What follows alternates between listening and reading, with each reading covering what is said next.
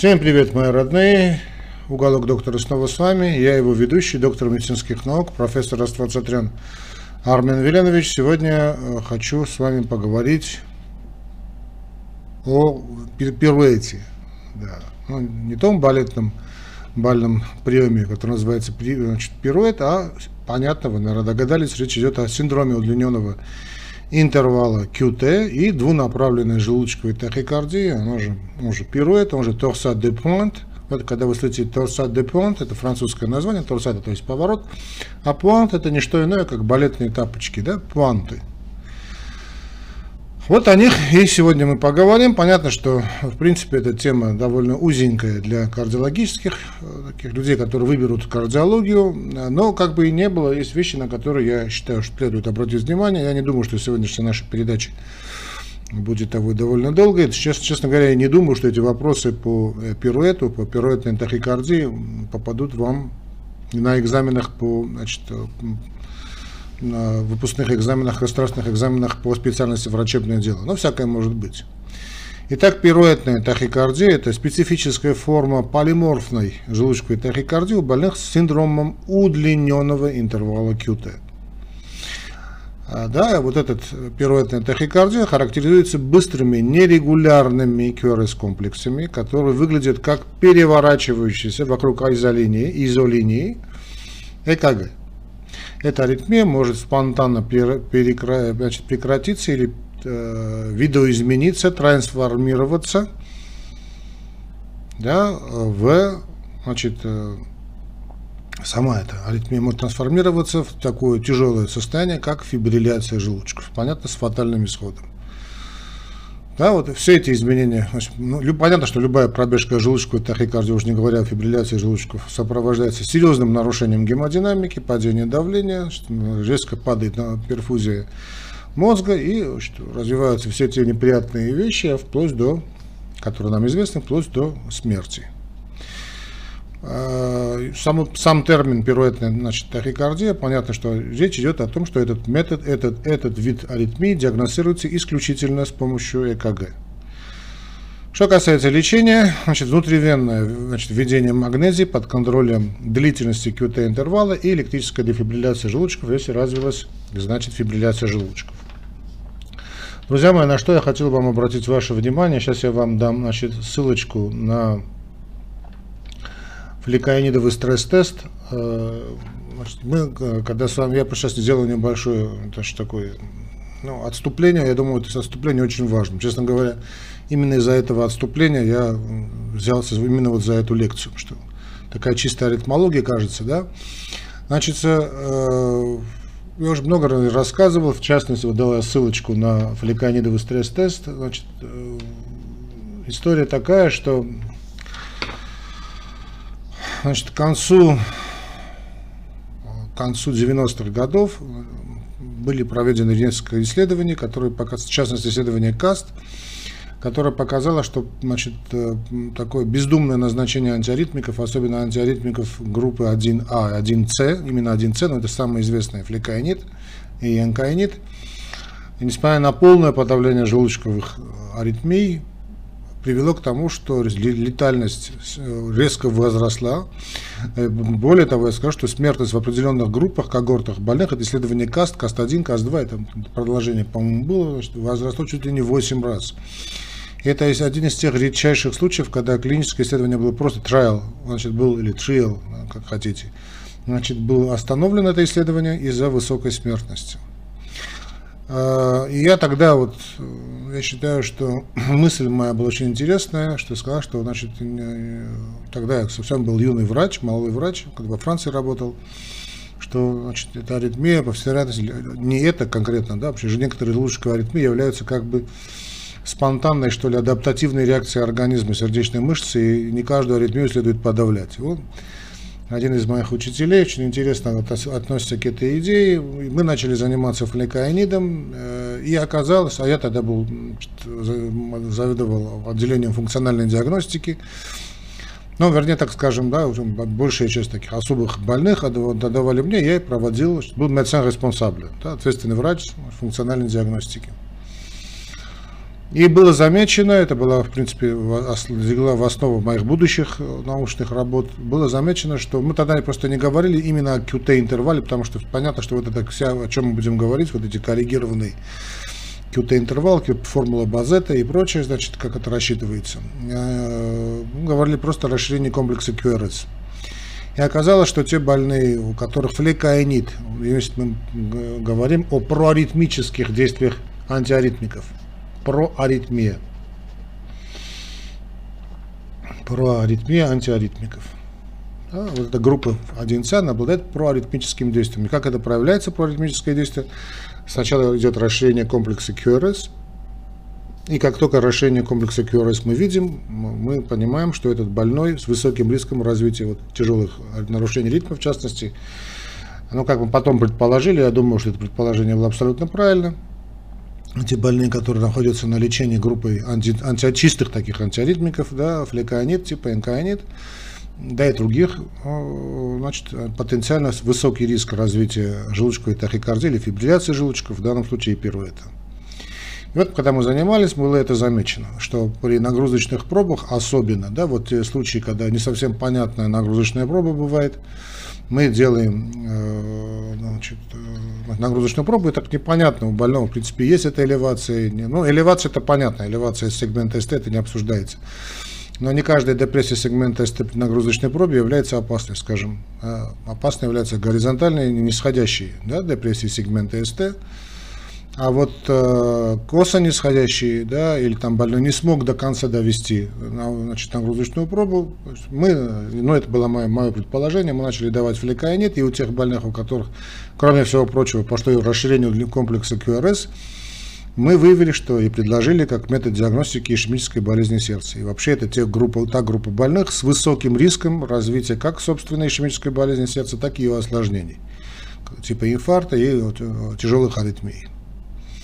Это и легло в основе моей докторской диссертации, правда, это было очень давно, но теперь не суть важно. Что я хочу вам сказать, друзья мои, значит, если вы просто, просто так, знаете, вот по вашей практике, вы ведете больного достаточно долго, или у вас, вам повезло, больной какой-то более такой, более-менее целенаправленный, или клиника ваша, с которой вы работаете, имеет хороший архив, и вы поднимаете архивные данные, и вы видите на этой э, старых кардиограммах, э, значит, ну, более-менее нормальный комплекс QRS, а теперь на фоне чего-либо, то ли на фоне вами, проводимой вами терапии, то ли на фоне прогрессирования этого континуума, да, вот ишемической болезни сердца, наш континуум, да, вот у нас наступает континуум лет, скажем, там 20 тому назад и заканчивается лет через 30, там, скажем.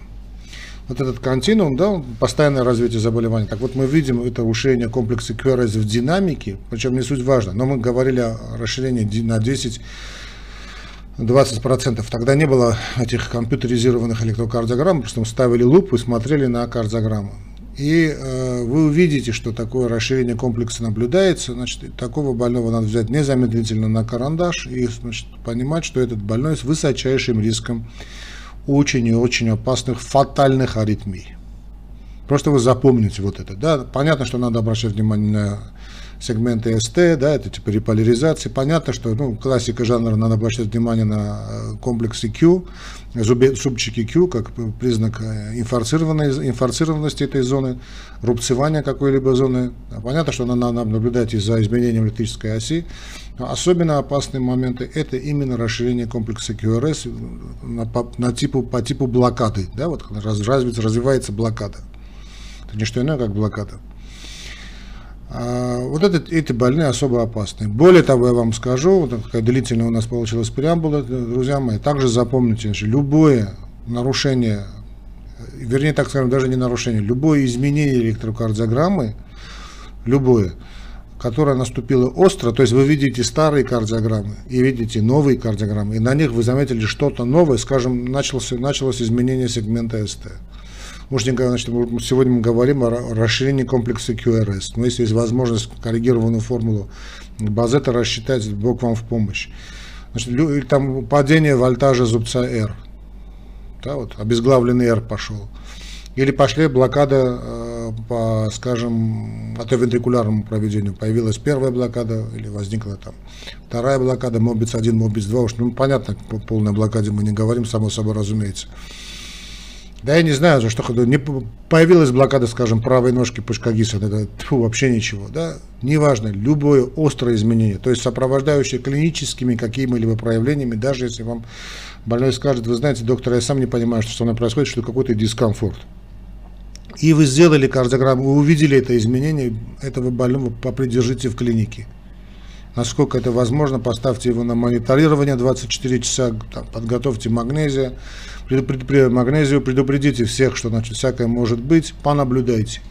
Если думаете, что это связано с каким-то приемом какого-либо препарата, лучше этот препарат отменить и держать больного под наблюдением. Хорошо? В общем, держать больного под наблюдением вообще шикарно будет, если сможете сделать тропонин. Но если классика жанра, понятно, тропонин сделайте, чтобы понять, там инфаркт есть или нет.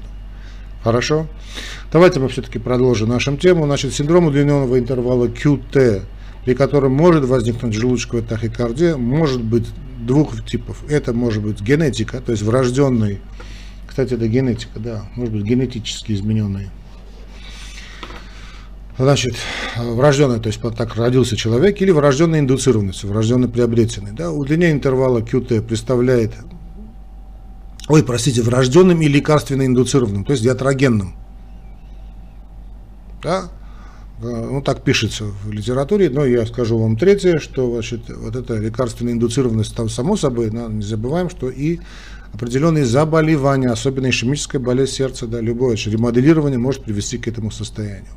То есть не обязательно, что это будет только врожденное или только лекарство индуцированное, потому что я вижу, значит, учебники ваши, да, не, ну, то, что называется учебниками, там пособие, да, наверное, э, надо понимать, что и сама болезнь может вызвать такое состояние. Особенно это ишемическая болезнь сердца, особенно это всякое вот эти ремоделирование.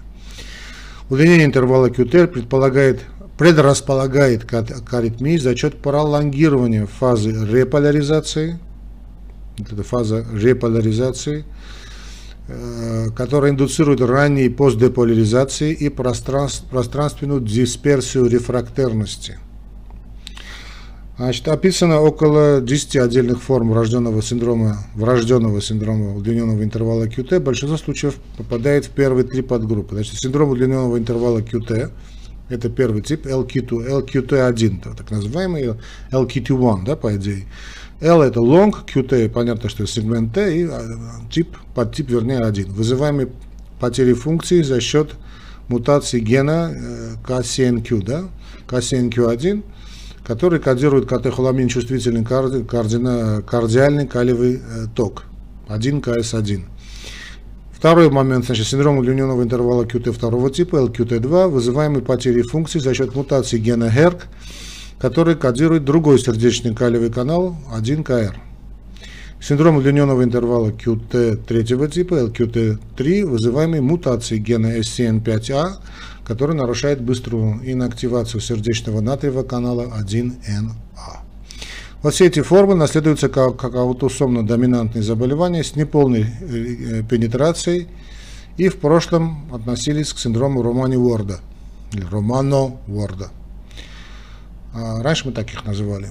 Значит, в редких случаях у больных старых двумя патологическими копиями генетической аномалии, в особенности LK2-1, нарушение ассоциированного с глухотой и в прошлом назывались как синдром Джервела Ланте, Ланг, э, Джарвел Ланге Н. Нильсона. Джервела Ланге Нильсона. Ну, генетика, да? Больным синдромом удлиненного интервала QT, э, больные значит, с синдромом удлиненного интервала QT склонным значит, они вообще эти все больные, друзья мои, они, они склонны вот э, постоянному повторению, к рецидивам рецидивом, которые проявляются в виде такой резкой слабости или синкопы даже, э, ну и, понятно, внезапной смерти.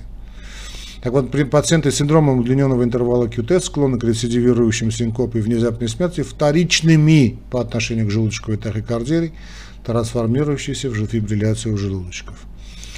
Ну и э, сейчас я уже сказал, в принципе, о развитии значит, э, вот этого удлиненного интервала QT, о котором почему-то не пишется, но это может быть развитие вследствие ремоделирования значит, постишемического, как хотите называть, или значит, э, не то, э, ишеми, почему пост ишемического значит, ремоделирования левого желудочка, вообще сердца. э, гипертонического ремоделирования сердца, да, токсического, как какого хотите, то есть изменение геометрии левого желудочка, желудочков сердца, да, не только желудочка, вообще камер сердца. Есть и также и медикаментозно индуцированная, то есть нами вызванная ятрогенное удлинение интервала QT, она более э, часто именно пируэтная желудочковая тахикардия, вот этот пируэт, да, вот как балетный, вот торсат де пуант, возникает вследствие воздействия лекарств, и обычно это именно антиаритмики классики жанра, значит 1А, 1С и третьего класса. Но есть и другие препараты, которые также могут индуцировать пируэтную желудочковую тахикардию, по традиции относятся значит, 30-циклические антидепрессанты, и даже на них написано, что они противопоказаны, но э, немножечко от лукавого все эти, значит, что касается этих анти, то, что циклические антидепрессанты могут вызывать. Но в любом случае знаете, что значит, потенциально такой, такой, такая возможность есть. Дальше это могут быть фенотиазины и некоторые противовирусные, противогрибковые э, препараты. Ну, а клиники, клиника, как это все проявляется, это больные часто, у больных часто наблюдается синкопе, ну, синкопальное явление. У больных часто наблюдается синкопы вследствие прекращения перфузии мозга при частоте сокращения желудочков 200-250 ударов в минуту. У больных в сознании обычно отмечается сердцебиение – Иногда удлиненный интервал QT обнаруживается после успешной реанимации. Ну а диагностируем это мы с помощью электрокардиографии. На ЭКГ волнообразная ось QRS с разнонаправленной э, вот так, да? Сейчас я покажу, да, с разнонаправленной полярностью комплексов относительно изоэлектрической линии на ЭКГ между эпизодами желудочковой тахикардии удлиненный QT-интервал после коррекции на частоту ритма, да, коррегированный QT, значит, нормальный, ну, в зависимости от частоты сердечных сокращений, ну, понятно, да, это формула Базета. Нормальное среднее значение составляет 0,44 секунды, которые, хотя они варьируют между индивидуумами и э, полом. Понятно. Семейный анамнез позволяет предположить врожденный синдром. Давайте я вам эту торсаду покажу. Ну, друзья мои, ну, понятно, я показываю через монитор. Значит, если будет играть монитор, можете поставить на паузу и внимательно посмотреть. Вот она, наша торсада, да. Видите, классику, да? Торсада, но то есть она восстановилась, слава тебе, Господи, хотя там дальше непонятно. Вот идет, идет, идет, и опа, повернулся вокруг изолинии. Видите, да, что происходит? Вот это торсада, депуант или желудочковая тахикардия, пируэт. Так, о лечении пару слов. Значит, ну понятно, что не синхронизированная кардиоверсия постоянного тока да, при фибрилляции желудочков, то есть кардиоверсия, да? У нас будет кардиоверсия.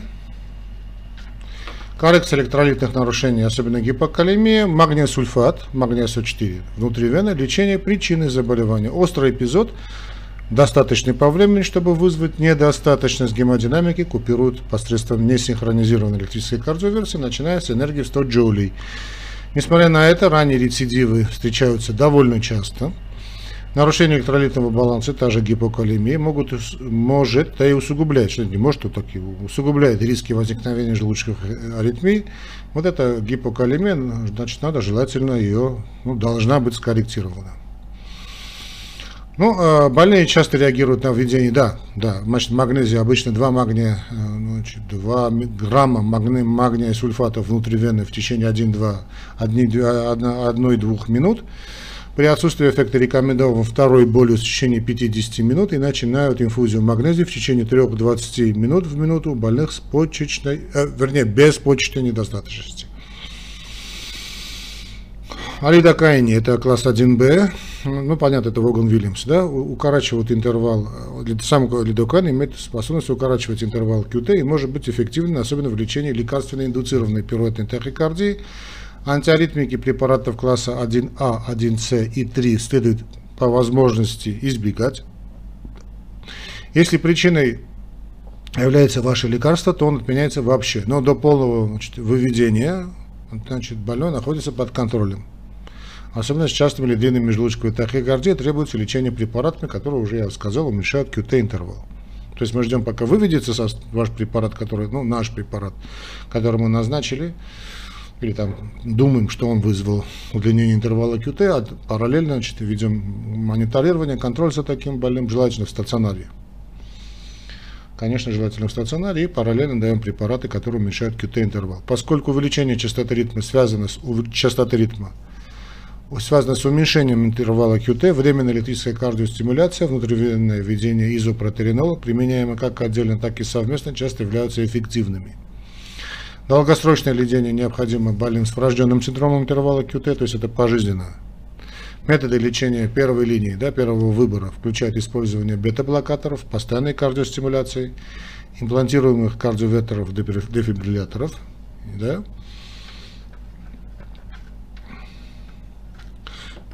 ну или их комбинация всего этого. Члены семьи могут выполнять, ну, желательно выполнять время от времени регистрацию ЭКГ. Больным с врожденным синдромом, больным, значит, э, с врожденным синдромом удлинения QT следует полностью избегать препаратов, удлиняющих интервал QT, а больным со, связан, со связанными с физической нагрузкой симптомами, обычно это значит, ЛКТ, ЛКТ1 и ЛКТ2 следует избегать серьезных силовых упражнений. Значит, варианты лечения использования бета-блокеров, электрическую кардиостимуляцию для поддержания более частого сердечного ритма, что укорачивает да, QT-интервал. И КД в качестве, ну, имплантируемый кардио, четвертый дефибриллятор в качестве монотерапии, так и в комбинации. Настоящие рекомендации говорят о показаниях значит, имплантации дефибриллятора у больных с реанимированных после остановки сердца и у больных с э, синкопы вне зависимости от терапии бета-блокаторами. На что обращаем внимание, что удлиненный интервал QT является причиной пируэтной желудочковой тахикардии, может быть врожденным или лекарственно индуцированным. Незамедлительным лечением пируэтной желудочковой тахикардии является несинхронизированная кардиоверсия с энергией разряда, начиная с 100 джоуль, хотя некоторые пациенты реагируют и на внутривенное введение 2 грамм сульфата магния в течение 1-2 минут. Пациенты с врожденным синдромом нуждаются в терапии бета-блокаторами, постоянной кардиостимуляции, имплантируемым кардиовертом дефибриллятором или их комбинации. Ну а членам семьи следует выполнять электрокардиографию. Вот и все. Самое главное, что я хотел сказать на этом, думаю, это достаточно. Я вас сделал те акценты, которые считал нужным. Значит, до новых встреч. Не забываем подписываться на канал Уголок Доктора. Ну и также, друзья мои, снова и снова призываю вас все-таки не проходить мимо, а поддерживать наш канал не только морально, но и материально. Реквизиты вы найдете, как это очень легко сделать. Это система, российская система Яндекс. Буквально один клик и все. Ну, там несколько опций есть, несколько вариантов есть. Вы найдете в описании к этому ролику в YouTube. Да, я не знаю, где вы будете это смотреть. Потому что в описании к этому ролику вы все это увидите, как это можно сделать. Жду ваших донатов. Пока.